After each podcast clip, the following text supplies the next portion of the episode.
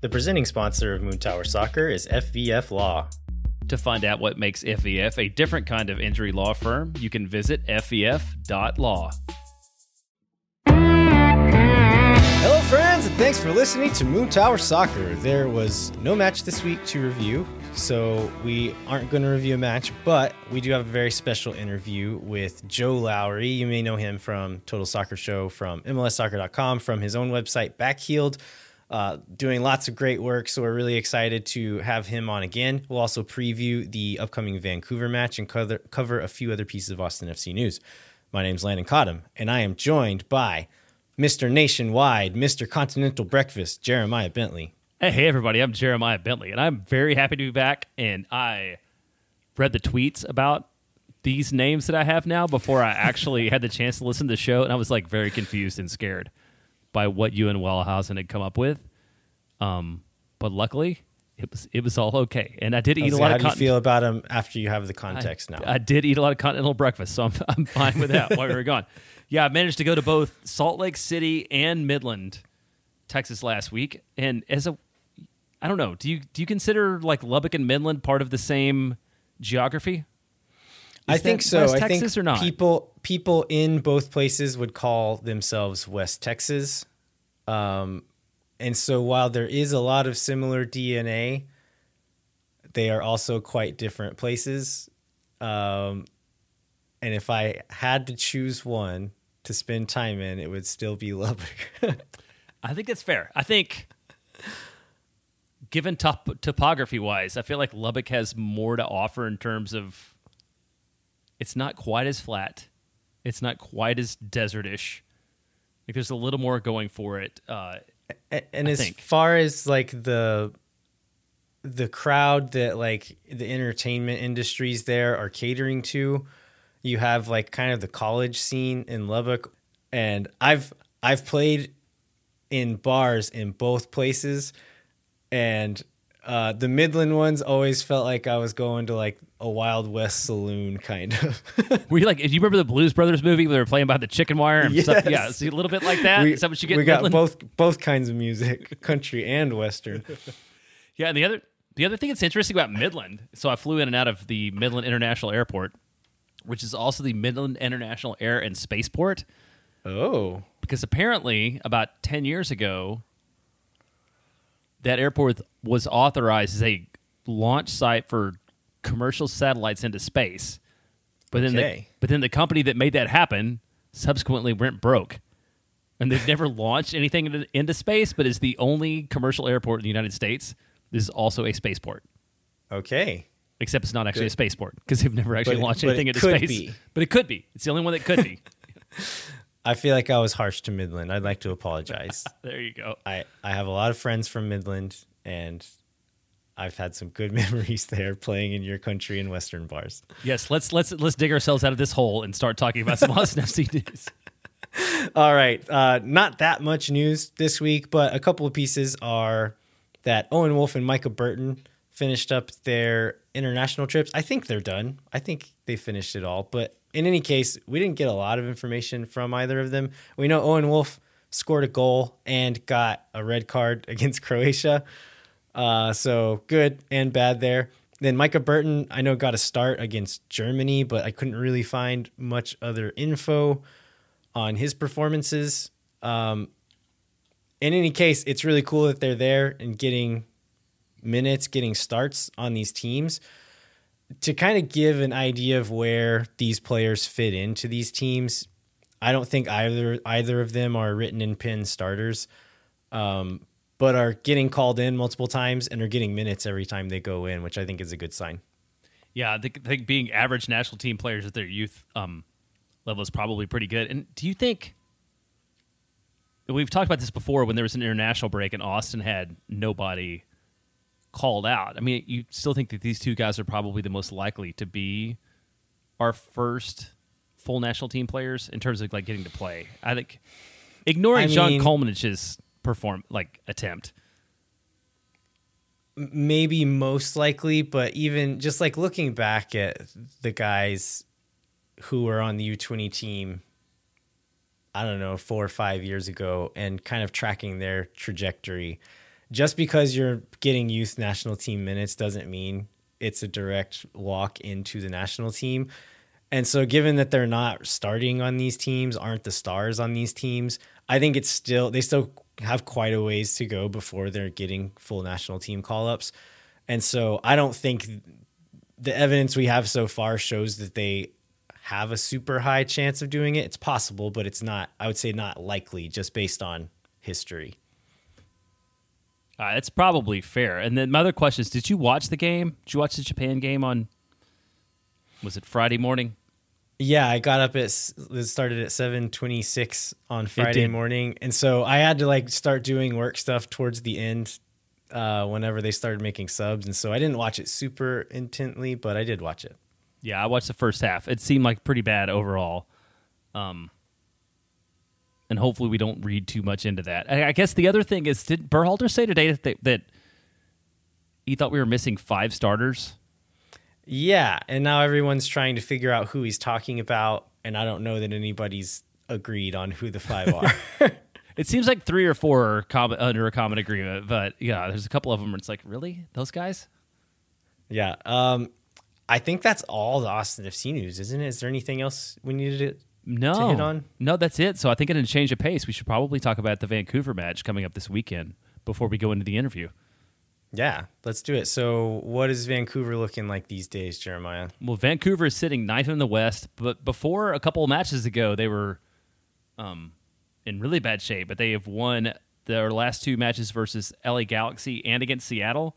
Um, still, overall, there are 35 goals for, 55 against.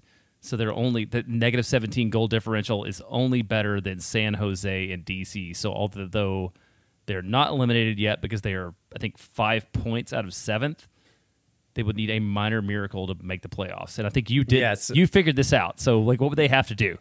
So they need to win both games, one against us and one against Minnesota, who's currently in seventh place. They need Minnesota to also lose their game this weekend against San Jose so that has to happen.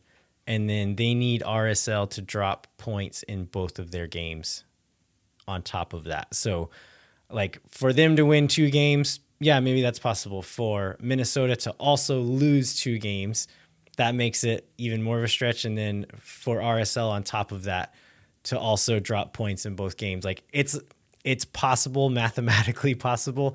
I think 538 has it at 3% for them to make the playoffs at this point. Um, so not likely, but there is still a road there, which means I think they're going to be fighting for this one.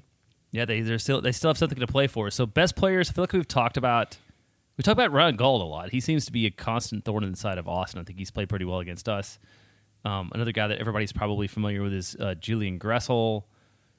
Um, and then their leading scorer is Cavallini with eight, but he is what coming off a suspension. So he, yeah, he was suspended for four games for stomping on a guy's back while jumping over him.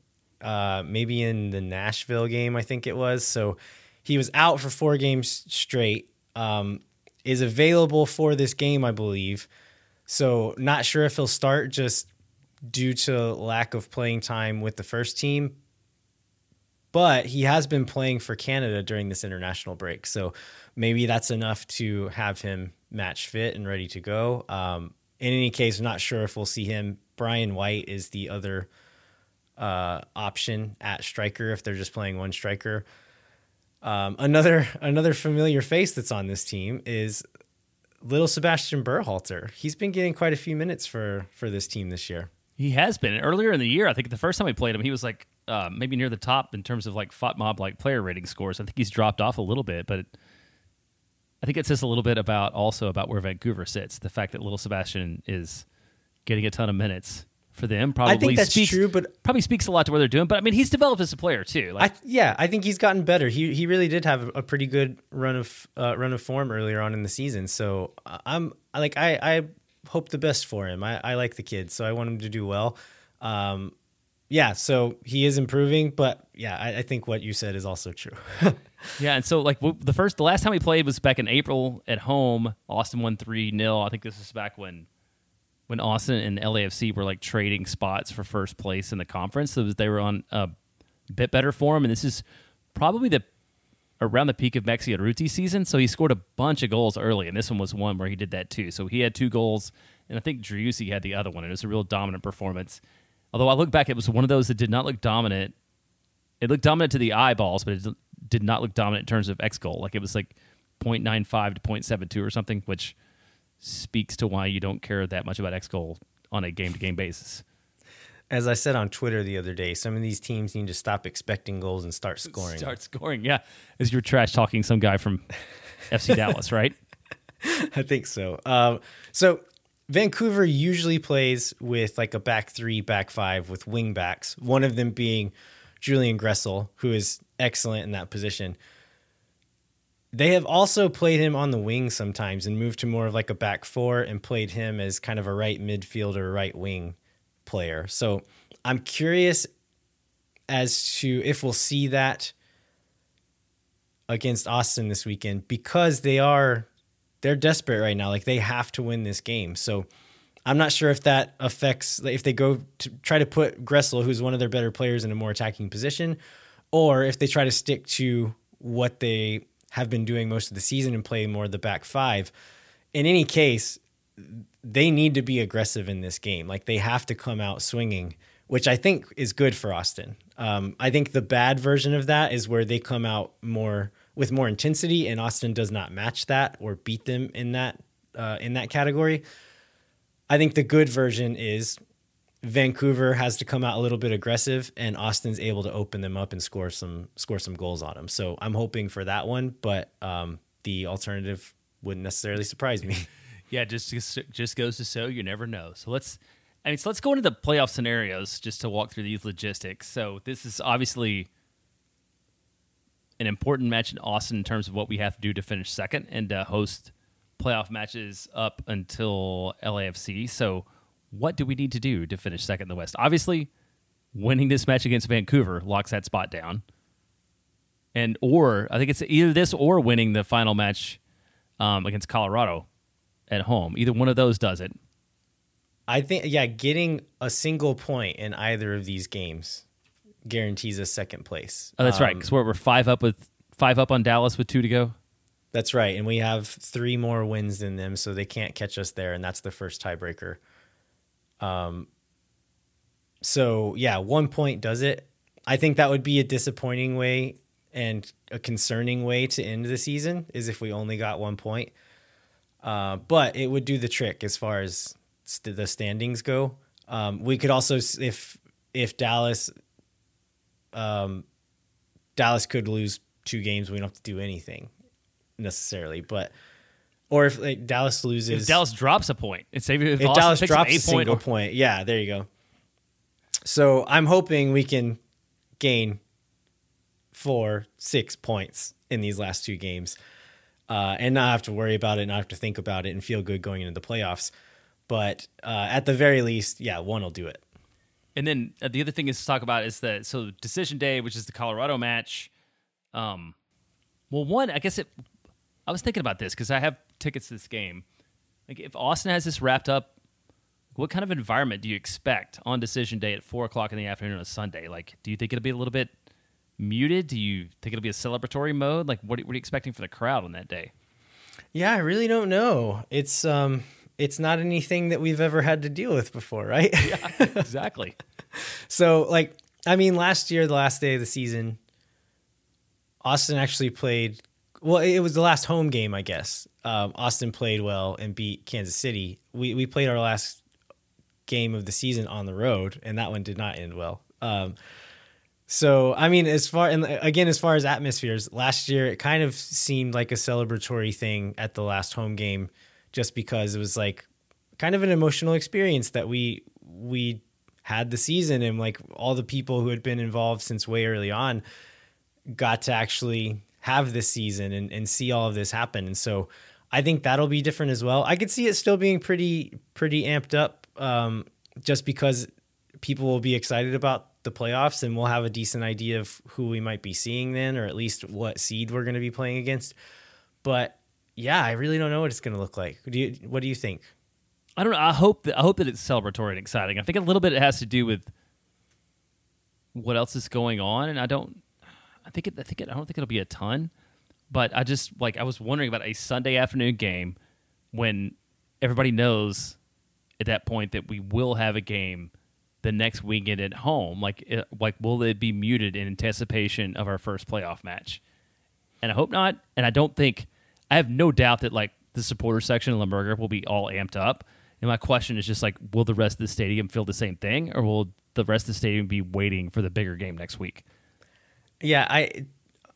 So I guess I'll I'll make an actual prediction. Is this seems like a good formula for like uh, kind of like a footloose and fancy free day drunk kind of day game where everyone is still like there and happy to be there and having fun, but maybe it's not the most intense of environments. Well, and that will describe me totally. I intend to be completely footloose, fancy free, and day drunk by four o'clock in the afternoon on a Sunday. So that's so all the Western Conference teams will play at four. Um, all the Eastern Conference teams play at one thirty. It's this traditional kind of like decision date thing where nobody should have an advantage over knowing who, who they're going to play or whatever. So it's like if you're a person sitting at home, like it should be like a fun day of sitting in front of the TV and watching soccer too. Yeah, absolutely. Um, so, has there been any information released about like when certain seeds would play? Like they haven't said any of that, right? None of that's out. We we we, we will play on Saturday the fifteenth, Sunday the sixteenth, or Monday the seventeenth. Um, and I think Saturday's least likely because I think Saturday's matches are just regional broadcasts, and Sundays and Mondays are the national ones. And I assume that that news comes out basically as soon as the decision day matches are finalized, or later later that day, when the league knows sort of what the most attractive matchups in terms of television might be. But we won't know that until until that Sunday at the earliest. The other thing I did see is that most of the playoffs matches will be on Sunday, and I think we could probably expect the first round to be that way, and probably mostly throughout that is we'll be having like Sunday afternoon, Sunday evening matches, which is I think good for like attending and observing. There are some like are, there are some going to be scheduled on Mondays and Thursdays though, correct? Yeah, there there are a few of those. I don't remember exactly how many, but I think most of like the major broadcast games are the Sunday games. So I would expect, given the excitement in Austin and given where Austin is going to finish in the table, that we would probably not have too many of those games. Yeah, I think that makes sense. That makes me feel a little bit better because I think I think a weekday game would kind of be a bummer. Like I would still be hopping in there, but it would just be so much more fun for it to be on a weekend. Uh, all right, anything else, Jeremiah? No, let's go to this Joe Lowery interview, which I'm excited about. He's super fun, super smart, uh, very aware of himself. I'd say very aware of his own limitations and kind of like how he's received. And so this should be a really good interview. Yeah, we we had a lot of fun talking to him last year before the season started, so we thought it'd be fun to have him on again, and he didn't disappoint. It's great. So uh, that's going to be the rest of this episode is our interview with Joe Lowery. So enjoy.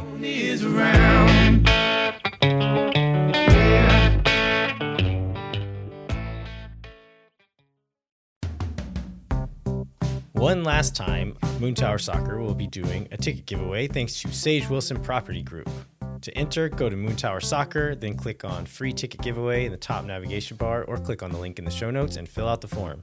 Again, this is made possible by Sage Wilson Property Group. So if you or someone you know are in need of Sage real estate advice in Austin, and I think this this is probably more true now than it was when you could just like roll your hoarder house out and ask four million dollars for it and people would pay for it. yeah. Now that you actually have to work a little bit in the market, I think probably people are more in need of, of Sage real estate advice. So do that. Check out our friends at Sage Wilson Property Group. And as always, Moon Tower Soccer is brought to you by our friends at FVF Law, the official injury lawyers of Austin FC. FVF is a different kind of personal injury law firm dedicated to community, transparency, and client education. And they are a fanatical law firm, according to the billboard that I see every time I go get the boys' chicken strips at the uh, Bush's Chicken on 620, which there's a giant billboard right uh, on top of that building.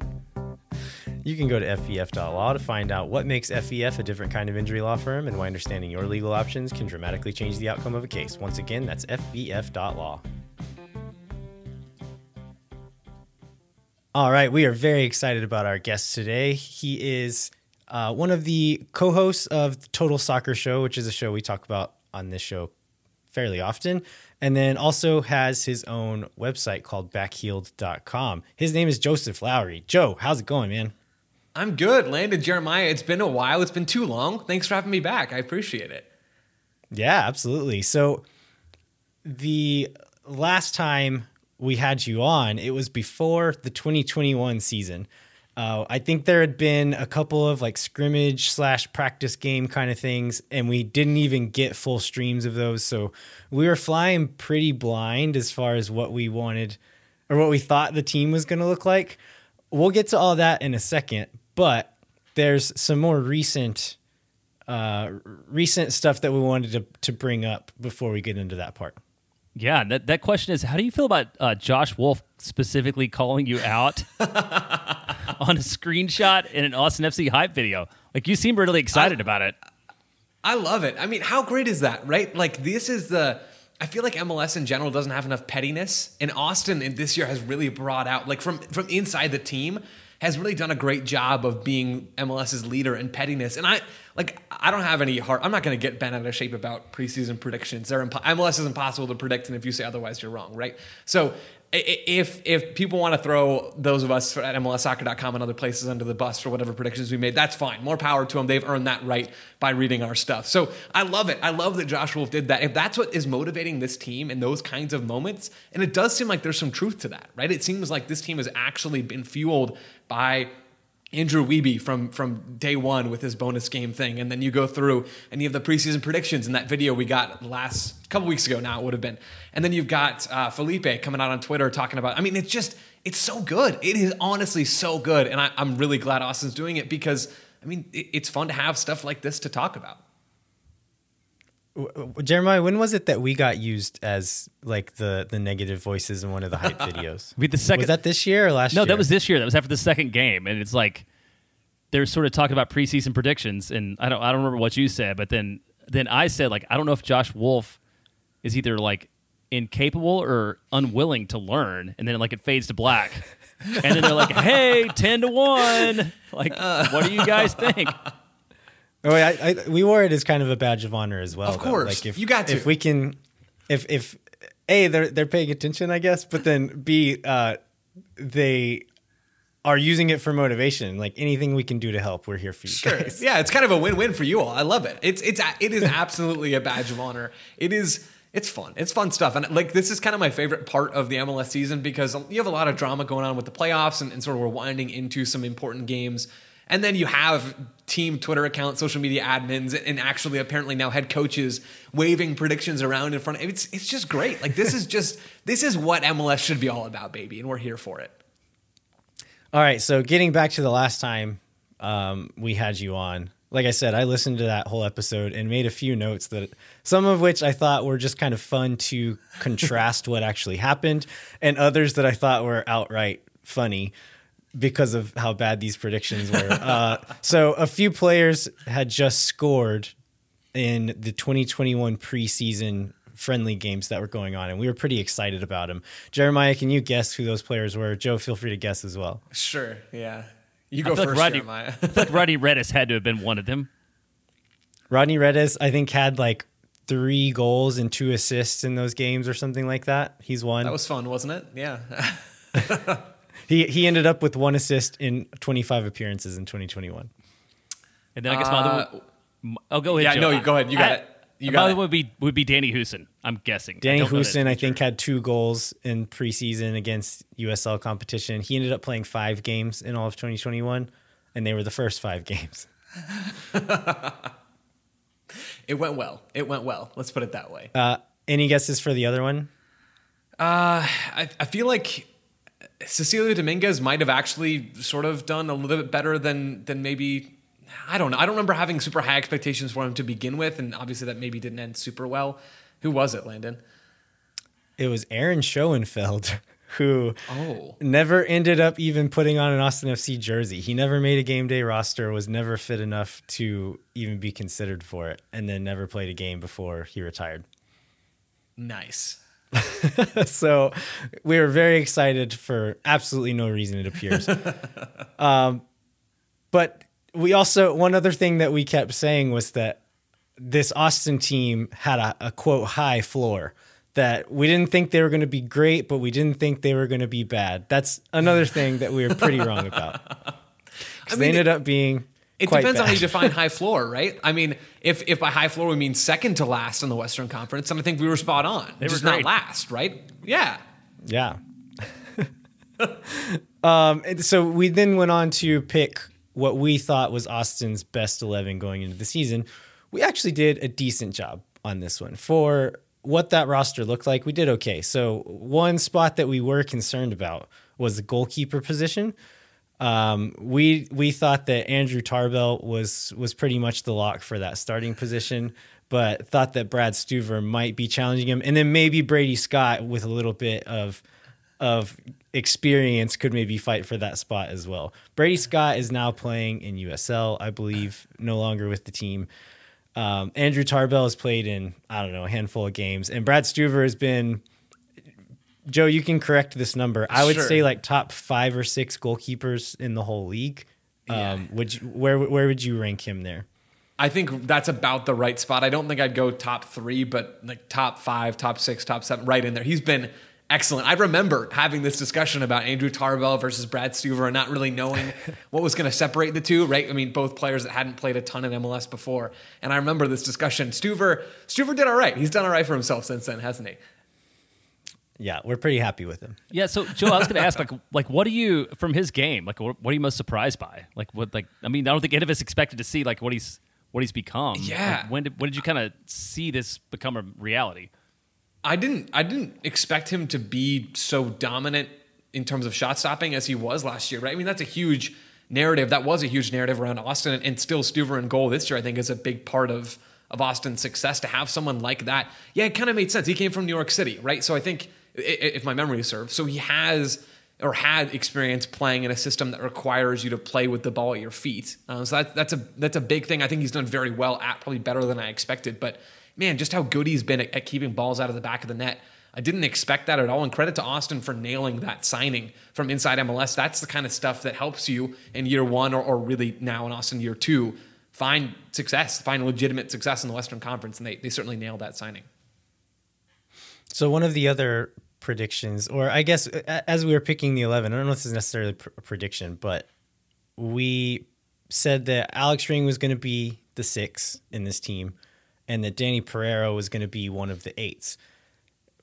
Since then, Danny Pereira has mostly played at the six, and Alex Ring has mostly played as an eight there are certain qualities that Pereira has that are extremely valuable in that position, but there are other qualities that maybe leave Austin a little bit vulnerable. What has been your overall take on Danny Pereira playing as a six?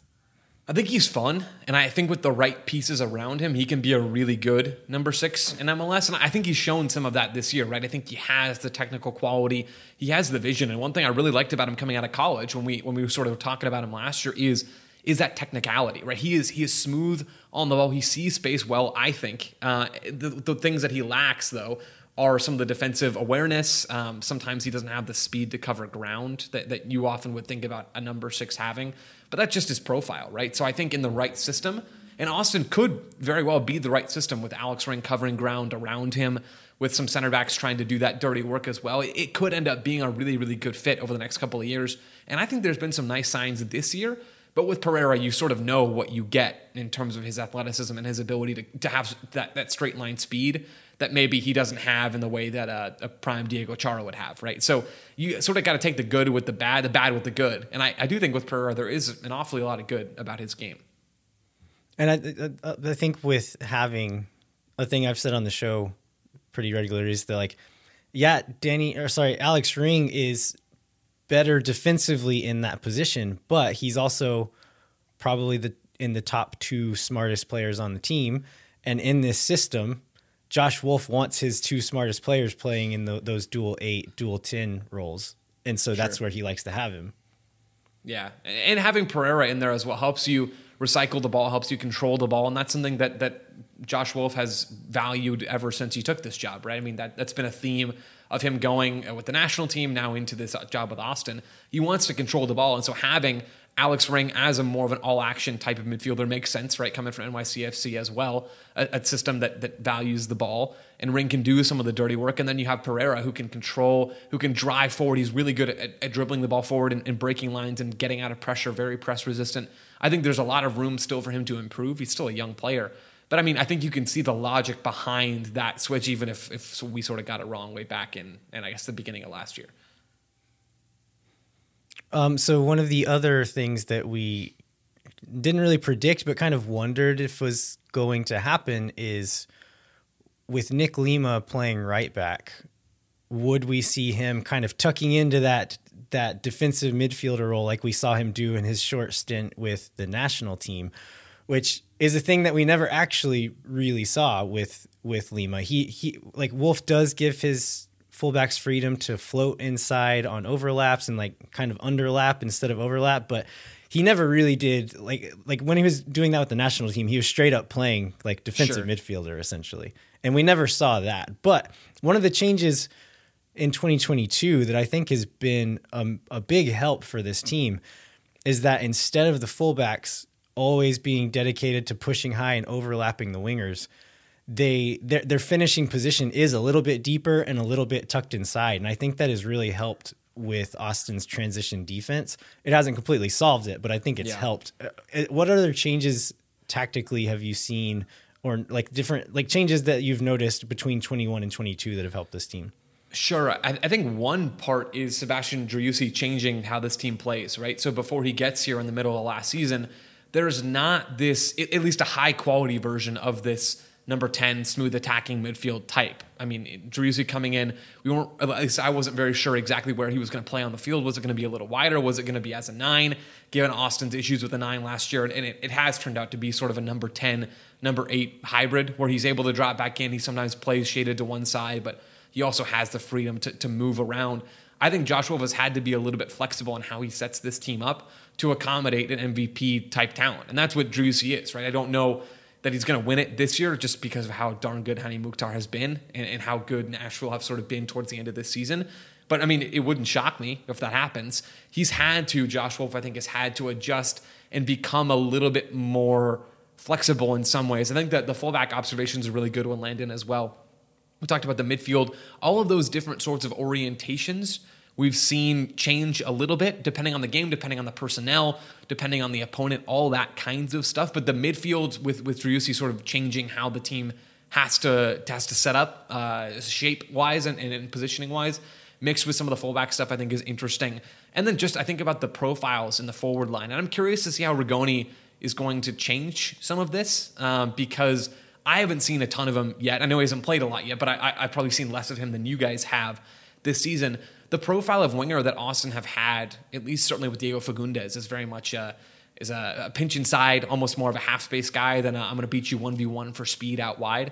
Ethan Finlay can do a little bit more of that stuff, but I don't see Austin as having a, a game breaker 1v1 wide player.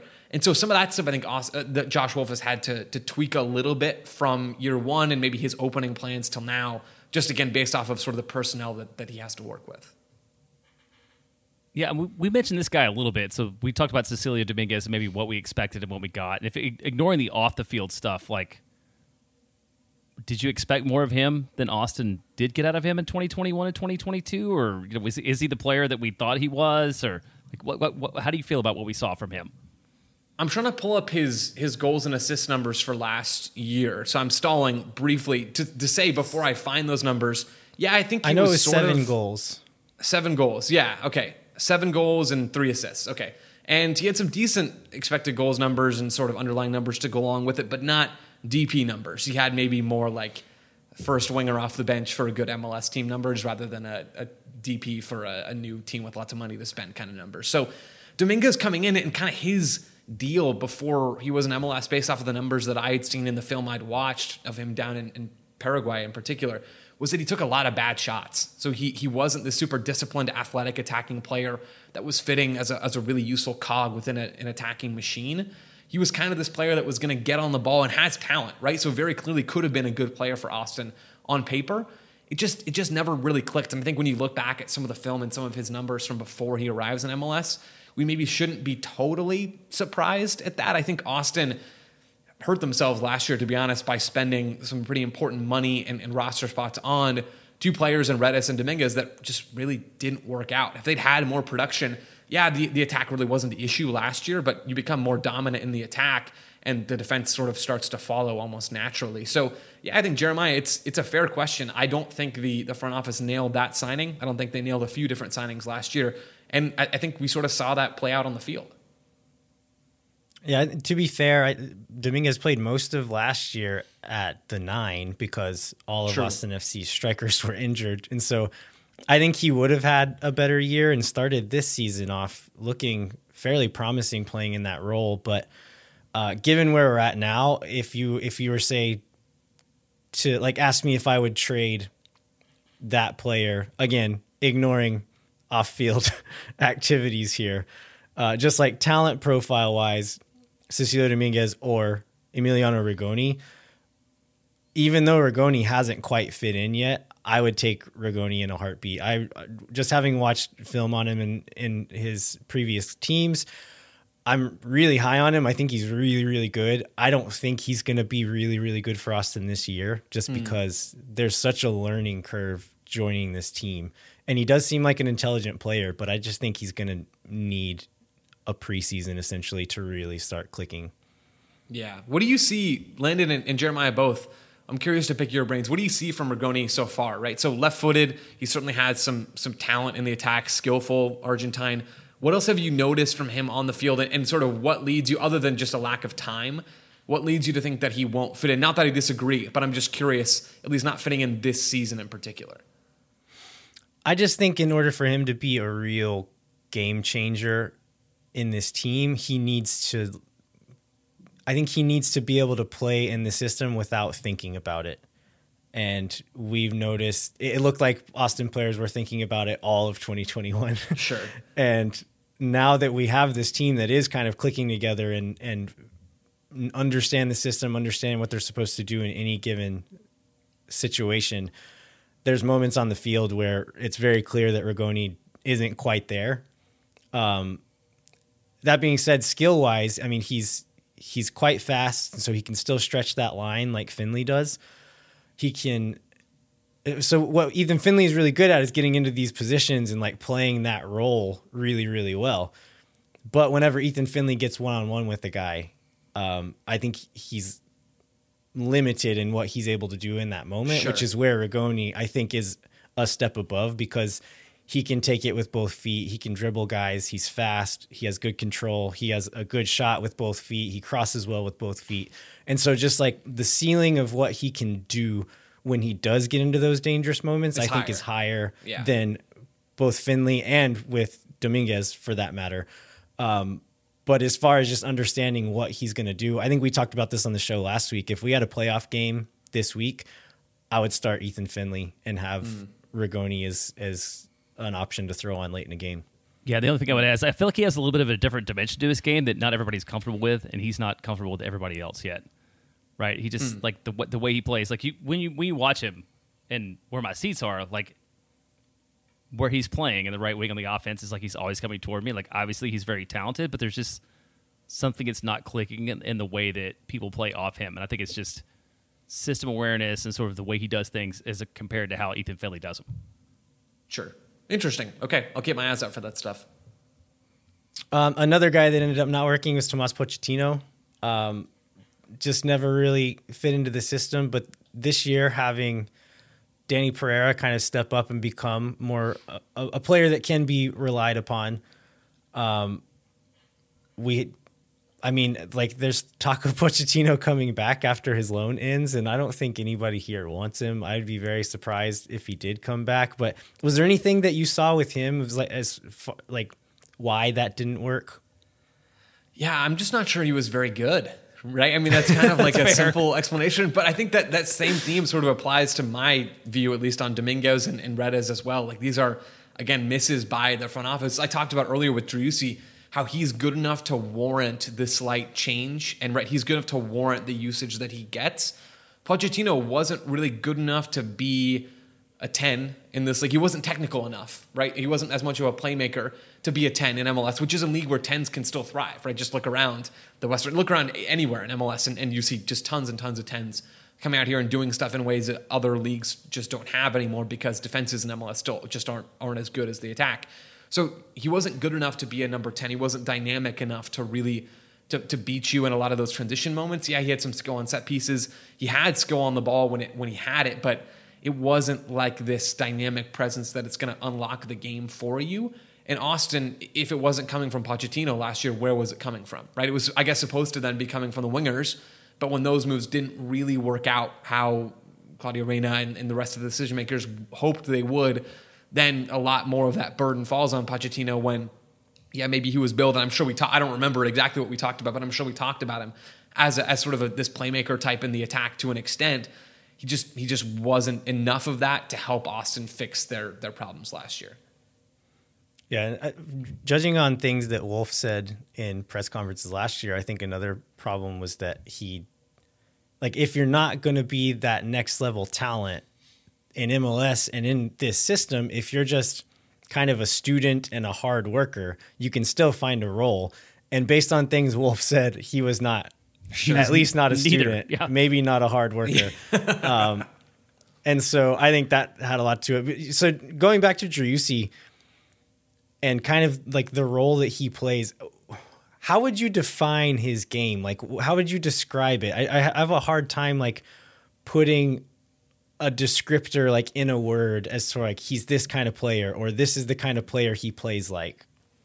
Yeah, he's. It's weird with Driussi, right? Because he's not like this high volume chance creating number 10. He's not always the guy who's going to do a lot of the setup work. This year, at least from, from my from where I'm sitting each weekend, it, has been Diego Fagundez doing a lot of that, with Alex Ring doing some of that as well.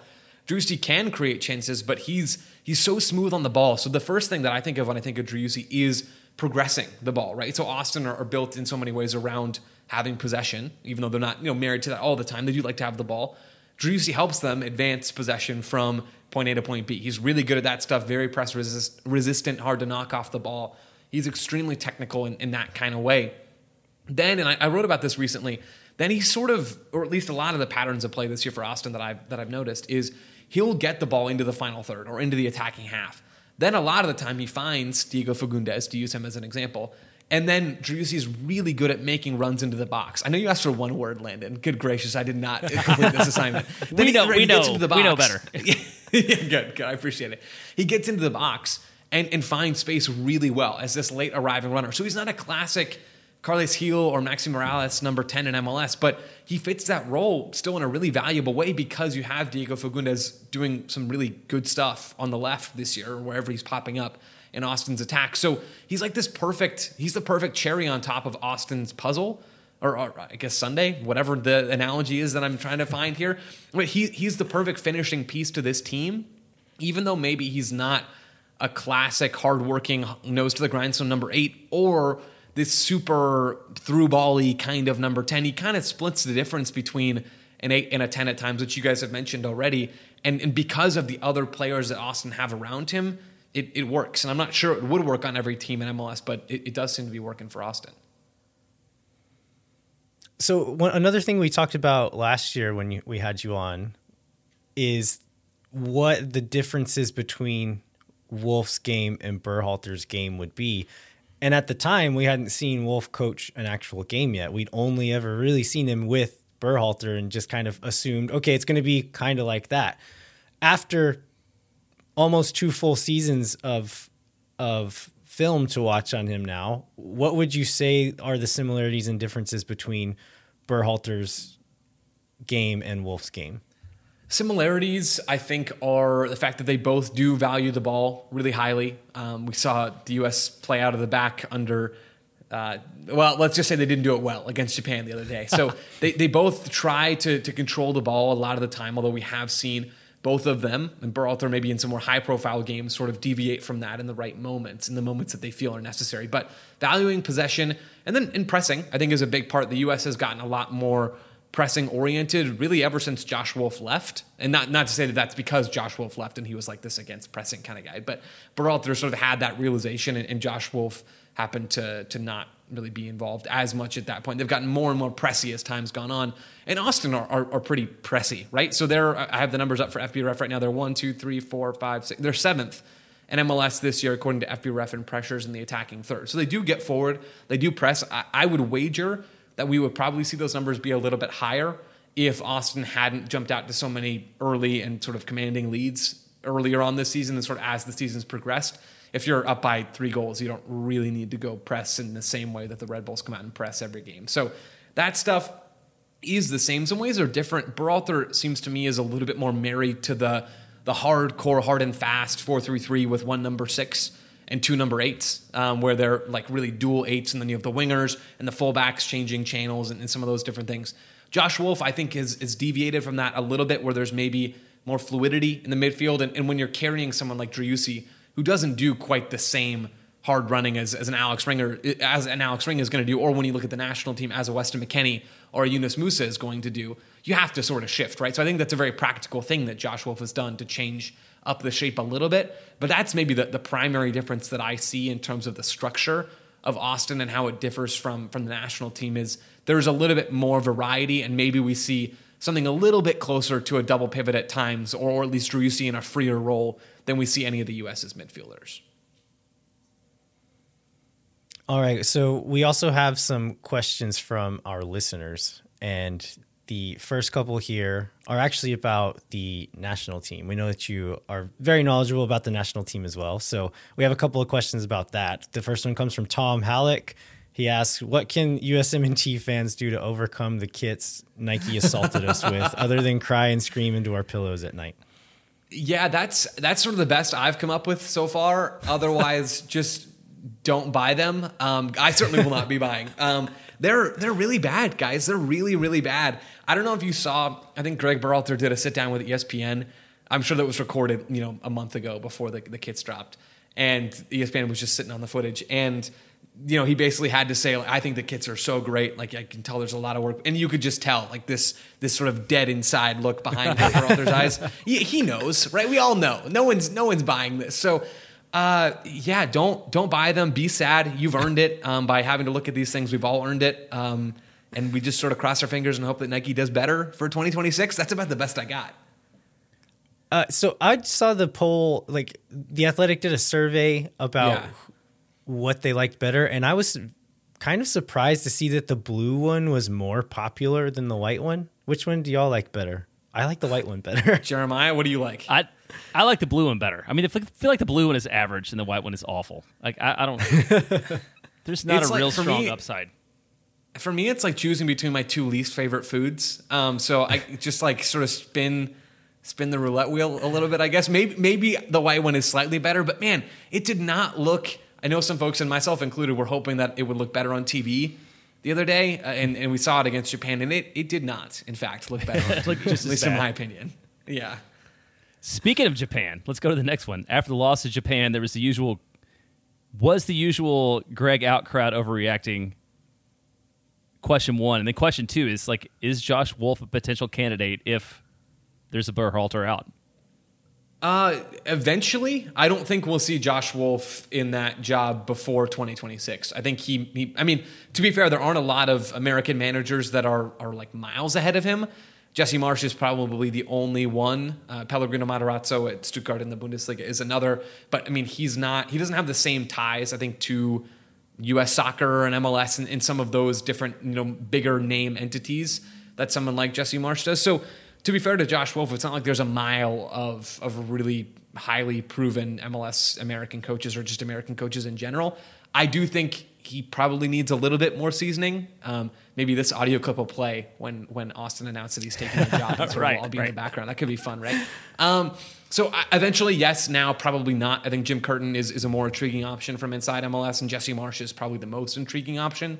In terms of of the Berhalter out crowd overreacting or not overreacting after Japan, I think there's a lot of really fair criticism to be levied at, at Berhalter. And it seems like he sort of accepted that, right? In comments he's made after the game, talking about how we played poorly, uh, you know, talking about how I feel like they were coached poorly and the training sessions were bad and sort of just some different missteps that he and the coaching staff had taken along the way. I think he was willing to accept those things.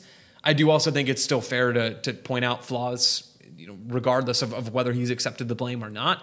The team did not adjust very quickly. They, they clearly were overmatched and underprepared against a team like Japan, where, you know, they're a very good team. I'm not saying the U.S. should go out there and blow the doors off Japan, but they should have been, you know, more competitive than they were, certainly. The U.S. was, was sort of in it for the first five, ten minutes and then just not at all after that. So, yeah, criticism is fair. I think we're, we're sort of out of our minds if we think the U.S. Soccer Federation is going to make a coaching change with two months before the World Cup. That to me feels like we're living in crazy land. Whether or not we should have gotten here in the first place is another discussion, but at this point, it's just not going to happen on the Berhalter out stuff, in my opinion. It's late last year on the show, we had a discussion about whether we thought Josh Wolff, like his exit from Austin FC, would be because he got hired from another team hmm. or if he got fired, and which of those options good. were most likely. I think we had one answer then. Uh, I think the answer now is more likely that he'll get hired out from under us. I agree with you, Joe. I don't think he's going to go straight to the national team from here, but it will be interesting to see what he does do from here and kind of what his ambition yeah. is like, and and if he'll try to go abroad, if he'll stay in MLS, what what he'll do after he leaves here. How how high? Maybe Jeremiah, I'll start with you, and then then Landon. I'm curious. I'm going to turn the tables. How high are you two on Josh Wolff as a manager? As I mean, you've I'm sure spent more time listening to him and watching and sort of observing him than I am. What what sort of is your perception of him, and, and how high do you think his ceiling is as a coach? Do you think he's a, a, good coach? Do you think he's sort of just an average coach? Where do you fall? I think I think he's done. To go back to the video or whatever that we talked about at the beginning of the season, like I think he's done some things that that I didn't that I didn't know that we thought he could do, and you've talked about that, like his ability to adjust and like change the system for players, and I think he's more flexible than probably people thought mm. he would be. Um, Landon and I are both in like the biggest supporters group for Austin FC, and there was a big channel full of people called hashtag Wolff Out, which is now hashtag Wolff Talk, which I think is like a very good. like we backpedaled for that from like, yeah, he, we think he's awful and he should be gone to like let's talk about the tactics. Which I think is probably like a hmm. reflection mm. of the fan base overall. Um, so I've been I've been really impressed this year. I mean, we'll see how it turns out. The playoffs are obviously their own beast, and I don't think he should sure. be judged based upon that. But given this is what I was thinking about earlier. Like, given our relatively high level belief that they would be good last year and being wrong, and then how we were like, none of us, I think Landon and I probably both said our greatest hopes were to finish seventh, you mm-hmm. know, and like limp into the playoffs. Like, given how low our expectations were this year, and to also be how wrong again, I think shows that there's a lot of growth in him as a coach. Um, which we thought he had the pedigree to do, but it's nice to see that come to fruition on the field. Yeah. Yeah, I I think I always had a lot of belief in that. Like, I thought he would be a, a highly like a skilled tactical mind. That's what everyone who's ever worked with him, played for him, said about him. That tactically, he's very, very smart. And I think the stuff that we've seen, especially last year and in at times this year, is his ability to make decisions within a game to change that game or to to stop a slide to um, just make a slight tweak to give the game what it needs. We've seen him yeah. do that at times this year, and then we've seen it other times where he made the wrong decision in a game. I feel like those are things that you learn over time that you don't necessarily get right in your second year ever as a head coach. So I'm I'm yeah. actually still I always thought he would be very good, but was going to need a few years. And after this season, I feel even more strongly about that. Yeah. Like I I think he has some growing to do, but he knows that and he's shown the willingness to do that growing and learning and make changes where they need to be changed he's still going to need some time but I, I i have pretty high hopes for him. And i'm that's that's fascinating first of all to hear both of your guys' perspectives. I am i'm very curious to see what next year looks like for austin right? Because i think the team struggled last year and they certainly had the potential to be better than they were They've clearly rebounded in a big way this year. I'm not sure they're quite as good as maybe second in the West, but I mean, some big wins, right? And some key changes and a lot of really impressive stuff about this team. Another important transfer window coming up in the winter in, in, in the winter. I'm curious to see what that looks like and, and, sort of how the team continues to take shape. And yeah, to get another look at Josh Wolff and another full season of, of information on him, because to go back again to, to sort of where this conversation started about the national team job you know, I, I kind of got to it before, but how many names? How many Amer- if we're limiting it to Americans, which is sort of like the only data that we really can can draw from at the moment because we don't know what the the interest in that job would be. Although I do think it's going to be one of the most uh, highly valued jobs in soccer heading into 2026. But if we say you know we're limiting it to Americans, it's it's Jesse Marsch, It's maybe Matarazzo. Jim Curtin, I think, is the, the the hottest coach in MLS right now, certainly in the hottest team in MLS. After that, who is there, right? There's Josh Wolff. There's sort of the second tier, I guess, of coaches in MLS, but the list is not long. So seeing how Wolff does and, and, and how he develops as one of the, the higher profile American coaches, I think is going to be really interesting. All right, these next questions are also from listeners, but these are Austin FC focused. So, other than the current Wolff Ball formation and lineup, uh, sorry, and this is from Logan Bartlett.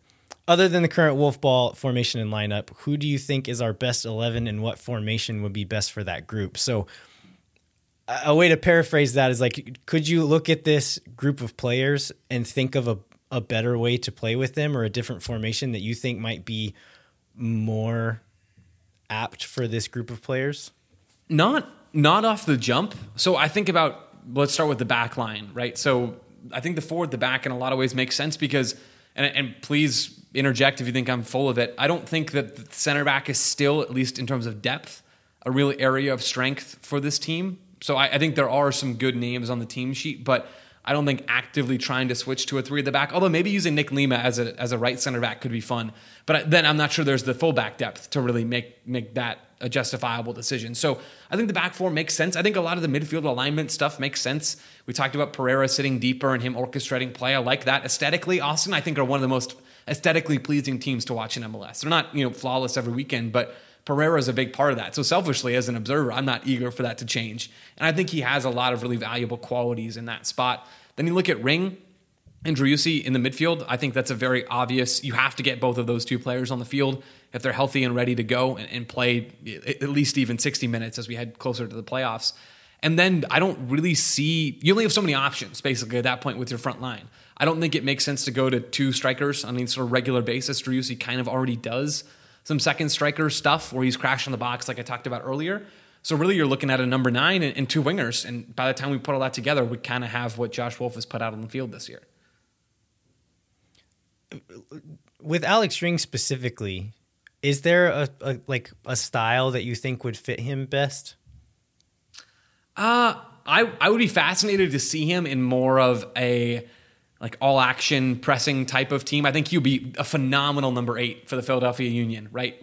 With him cleaning up balls and sort of stretching the field vertically and horizontally. I think he'd be phenomenal at that stuff. Now, as he gets older, his his value and his athleticism goes down, and I think maybe we will see him over time for however much longer he's in Austin or in MLS or playing soccer, sort of drift back more and more into deeper midfield areas and maybe conduct a little bit more like we've seen him do before, but be less of this all action type of guy.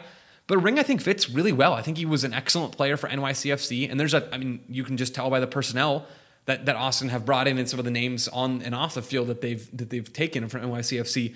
There's real ties between how they were trying to play and how Austin are trying to play right now. So Ring, I think, is a, a really good fit in this team. And I think he's he's a really important piece for this team as well. Well, I, our next question is from my very favorite username. This is from Patreon. He is ATX Bergkamp Lover 6969 420. Uh, and always, always provides us with amazing questions. yes, obviously, great questions. Obviously, and I think Landy, you may have to set up the horseshoe of sadness. But which shape do you find most conducive to ma- maximizing the depression inherent in the horseshoe of sadness, and why? So you want to explain okay. that to Joe? Yeah. So this this listener coined the term horseshoe of sadness last year when Austin would have eighty percent possession but never made a pass into the into the box. And so they're just essentially playing around the, the box, right? In yeah, a U sure. shape and never actually doing anything with it. So sure. I think my follow up question to that is why does the horseshoe of sadness happen and how do you fix it? How do you stop it from happening?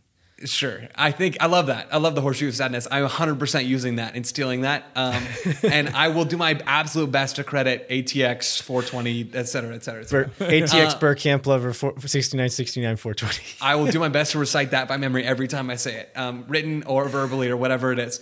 Uh, I love that term. It's so good because it's a real problem that soccer teams all over the world face, not just in MLS, but teams that try to dominate the ball have to deal with a lot of horseshoe of sadnessing because the, the, honest answer is that I think in soccer the hardest thing to do is to break down a team using the ball, right? Which is sort of the the goal that Josh Wolff and, and Greg Berhalter and coaches in that vein set for themselves and for their teams is we want to use the ball, we want to have it, we want to control the game when we have it. It can be a defensive mechanism, right? Because if we have it, that means the other team doesn't, and that's great. That's really important. You can't get scored on if you have the ball. So that's that's one half of it, but then the other half is okay, well we have the ball. Now we have to break through the other team and actually do something with it. And that is really really hard because I mean, we've all played little bits and pieces of soccer in our lives at least. It's way easier to run at somebody and kick the ball away than it is to go ping ping ping ping ping and play through them like pinball. I just it's hard. It's really really hard. So that's my honest answer as to why this happens. You have Pep Guardiola spending hundreds of millions of dollars over the course of, of a couple of years to try to get the best absolute players in the world he can to play that style. And even still, sometimes they lose 1 0 to Burnley, right? So it's just, it's so hard. That's my honest answer to this question. The way to fix it, having good players, really helps this problem. It helps it a lot. It helps it a lot. So that's that's step one. I don't think I mean tactics can go a long way, and I'm a big believer in the importance of tactics if if I'm if Josh Wolff is trying to draw up a tactic uh, for 11 Joe Lowerys on the field to break down a low block, it doesn't matter because I'm not good, right? So you need you need good players, and you also need a smart tactical game plan, right, to be able to have the right mix of of width and of of uh, penetration from players and of line breaking passes, and have the right patterns to try to pull defenders out. It's complicated, and there's a reason why we see coaches say we want to you know play with the ball, and then it doesn't happen because it's it's really really hard. So it's not a great answer to how to do it because it's it's incredibly difficult to make that happen. But good players and a smart game plan that is somewhat flexible based on the opponent, but also has this ingrained philosophy and these set principles. A mixture of all of those things are sort of how I think you get rid of the the horseshoe of sadness. So the long answer is it's complicated. The short answer is sign Kevin De Bruyne. Correct. That yes, landed spot on. Nailed it. All right, this next one comes from Elise, uh, and she says, statistically, who is going under noticed or underappreciated on the Austin FC team? That's question one. The next question, you may not have uh, all the insider information to be able to answer this one, but we can start a conversation with it. And she says also the U22s on this team have seem to have a hard time hitting consistently who's the most promising for the future of Austin FC? Is it Owen Wolff at this point, or should we be looking towards the academy? Hmm. Okay, so I'll hit the second question first. Owen Wolff, I think, has put in some good minutes this year, and I've been impressed by him just getting on the field as a young player because Austin are so early on in their career as a soccer team, right? That there haven't been a ton of chances for them to get real minutes. I mean, how old is is Owen Wolff? right? He's like 17. What, seven, yeah, I mean, he's a, he's a kid.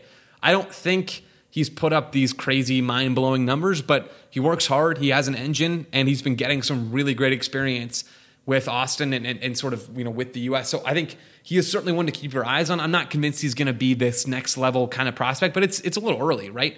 It's hard to tell in, in predicting which guys are going to hit and which ones aren't, which girls are going to hit, which ones aren't. It's it's difficult to do that kind of stuff. But I'd certainly say keep your eyes on Wolff and keep your eyes on the rest of the academy because I think Austin with where they are and including the investment that's there should be a player in the youth development space. And it, again, it's a little early to be expecting that from them from the jump. But you know, a couple of years from now, yeah, we should start seeing a few more of these players, and we should start see them on the field a little bit more often as well. In terms of the under or the under uh, the under publicized or just underrated statistical genius on this team, if we're trying to find someone who's been really really good this year, I feel like fellas, a lot of the the best players, the guys who have been really key to this team, are the ones that are getting all the love. So Driussi is obviously huge. I think uh, when you go through and look at Diego Fagundez as well, he's been really big. I don't think he's flawless, but some of the passes he's hitting in the final third are, are really good and really important. I'm honestly not sure, and I'd be curious to see if you guys have a better answer to this or just have a answer. I don't know that I'm like really in love or the numbers are really in love with a lot of the other players. Maybe Moussa Djitté. We haven't seen as much of him to, to draw a hard and fast conclusion for this year, at least based off of this year. But I mean, he is a, a dangerous body up top, and he if he can actually find the motor to get in some good spots, he could be really, really dangerous. We're just not quite seeing the full picture with him right now, so it's kind of like half an answer. But I don't know. What do you What do you guys think? Well, I, I actually want to follow up on the U22s because, like, from our perspective, sure, you know, it seems like between Djitté Redes, Kolmanic, like we have not got a lot of production out of it. But like you have the perspective of the whole league. Like is Austin an outlier in terms of not getting a lot of production, or if teams, if, if people not figured the U twenty two thing out, or we overanalyzing it? Because we only have our own perspective, and I'm I'd, I'd Sure. be- like to hear what what you think about that. I mean, I think there are teams that that miss, and Austin, I would say, has largely been one of those teams, and that even applies to up until Driussi. I think the DPS as well. Like that is that is a brutally difficult thing to overcome when you're entering into MLS. Yeah, you have a little bit more money to spend, but like not nailing those signings makes it very difficult to compete right off the bat. I'm trying to think through other teams. There are other teams that haven't really taken full advantage or haven't signed a lot of high profile players or just don't give those players a ton of minutes. Um, but Austin, I think, are probably towards the top of the list of of not really nailing those signings, which is why obviously it's important to to do that stuff, but also why I think it's interesting to look to the academy as well because that's a great resource. And that's a resource that I think the Philadelphia Union, or, or sort of the poster child for an MLS right now, even more so than FC Dallas, is is relying on players that you're developing internally first, right? Jim Curtin talks about looking inside the club every single time first before they look outside the club. And they've put themselves in a position to do that stuff. The more teams that do that, I think, uh, are going to, the more teams that do that stuff, the more teams are going to be sustainably good year after year. And Austin maybe aren't quite there yet. Not to say they won't be good next year, but at least as far as youth development goes, I, I think there's some work to do both in terms of their acquisitions from inside the league and, and outside the league as well. So I guess our final question is what is your outlook on Austin going into the playoffs? Like why do you think Austin could make a deep run and then what reasons might stop them from making a deep run? Deep run uh, starts and ends with Driussi and Brad Stuver. For me, you have a good goalkeeper and a, a really dangerous attacking player, and you can do damage. I mean, RSL did a little bit of damage last year without the good attacking player part. So David Ochoa kind of did the job for them. So you can do a lot of damage with those couple of pieces. Austin, I think if they make a deep run, both of those players are going to be playing very, very well. And it would not shock me at all if Austin go out there and cause problems. They have the attack to do that. They've been one of the best attacks in MLS this year, both in terms of actual goals and expected goals. And they're a good team, right? They have a lot of those really dangerous qualities in the attack. I think that's what's going to, to do it for them. If we're looking at the flip side about why this team might still end up struggling in the playoffs or why they might bow out early, I think it's going to have to do with still that that defensive aspect. I don't think they are as they improved defensively from from last year to this year, but they're still not like a, a really great defensive team in MLS right now. They still give up a lot of chances and, and put Brad Stuver in some dangerous spots. You look at the chances they're And allowing, and they're some stupid mistakes. As well yeah, well. right. It's it's it's some of those moments that in single elimination format kill you, right? So Austin might be able to rebound from some of that stuff over a longer regular season, but just like everybody else in MLS in, in the postseason, you're rolling the dice and hoping that those mistakes don't happen, hoping that some of the structural issues don't come back to light. They could, right? That's the the danger of the MLS playoffs. That's why it's so fun sometimes, and that's why it's so frustrating other times. But they have the potential certainly to make that run. Now we'll just see if it happens or not. All right. Well, I guess my last question is where can people find your work, Joe? Absolutely. So you can find my writing along with a bunch of other really great soccer folks covering MLS and the national teams and USL and NWSL and Americans abroad, all that jazz. You can find that at backheeled.com. Um, we're putting out stuff every weekday and, and over the weekends as well. Some really good stuff that I'm, I'm very proud of. And then you can hear me if this wasn't just a dreadful experience for you. Hopefully it wasn't. You can listen to me on the Total Soccer Show Monday through Friday. We have great shows out along with uh, a really fun group of folks that I, I, truly enjoy working with as well. So backheeled.com and the Total Soccer Show, you can read or hear me or, or, do whatever it is that you like to do. Is there a specific article you have out on Backheeled right now that you would like to point people towards? Sure. I uh, I went through the U.S. men's. Na- I'm going to pick two because I'm greedy like that. I went through the U.S. men's national team's loss to Japan and sort of dissected what was wrong and, and, what I think is a way that maybe not a lot of other folks do or, or, take the time to do. So I'm proud of that. And I think I got to the bottom of sort of what happened in that game and sort of what needs to improve before the World Cup and, and maybe even before their game against Saudi Arabia on Tuesday. And then we have a, a great piece up on Ricardo Pepi, a name that Austin FC fans will know very, very well, sort of about his his state of mind, right? And sort of how he's adjusting to all these different changes that he's had since leaving Dallas for for Europe. So we we had a chance to sit down and talk with Ricardo Pepi um, in an exclusive sit down to hear more about sort of what he's been up to and how things are going and what his outlook is. So Pepi and the national team is, is sort of the focus right now, and then we'll shift back to MLS stuff over the weekend. All right, excellent. Well, listeners, definitely go find Joe's work. He's great. I'm a big fan of his. Joe, thanks so much for joining us. It was a blast again, like it was last time. Absolutely. Landon, Jeremiah, thank you guys so much for having me. And we'll have to do this again next year to look back at once again how wrong I was about all this stuff. And, you know, we'll just make it happen. Let's make it a tradition. Let's do it. Deal. I ain't got no time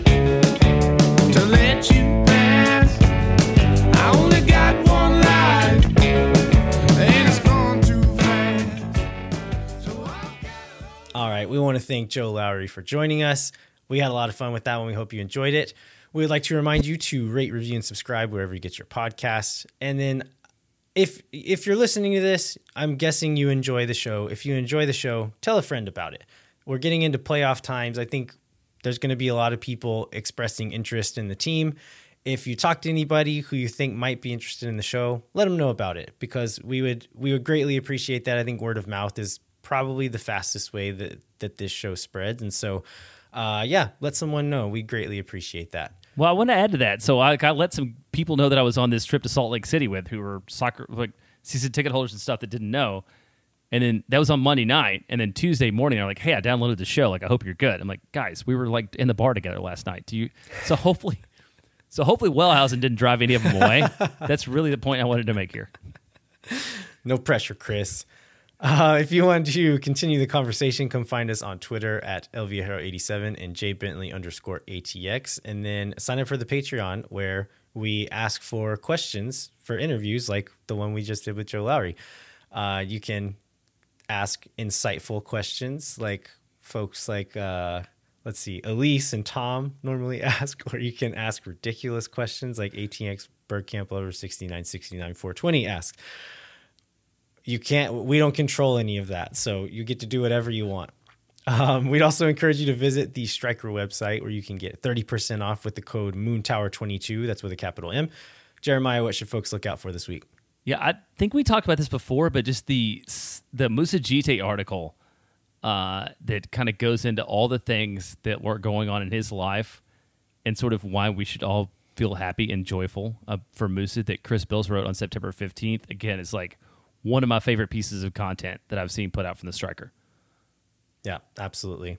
All right well thanks so much for listening. We will be back next week with a new episode of moon tower soccer where we will review the vancouver match and then we'll preview our final match of the year against colorado and then cover any other news that comes up. Until then i'm landon cottom I'm Jeremiah Bentley. we'll catch you next time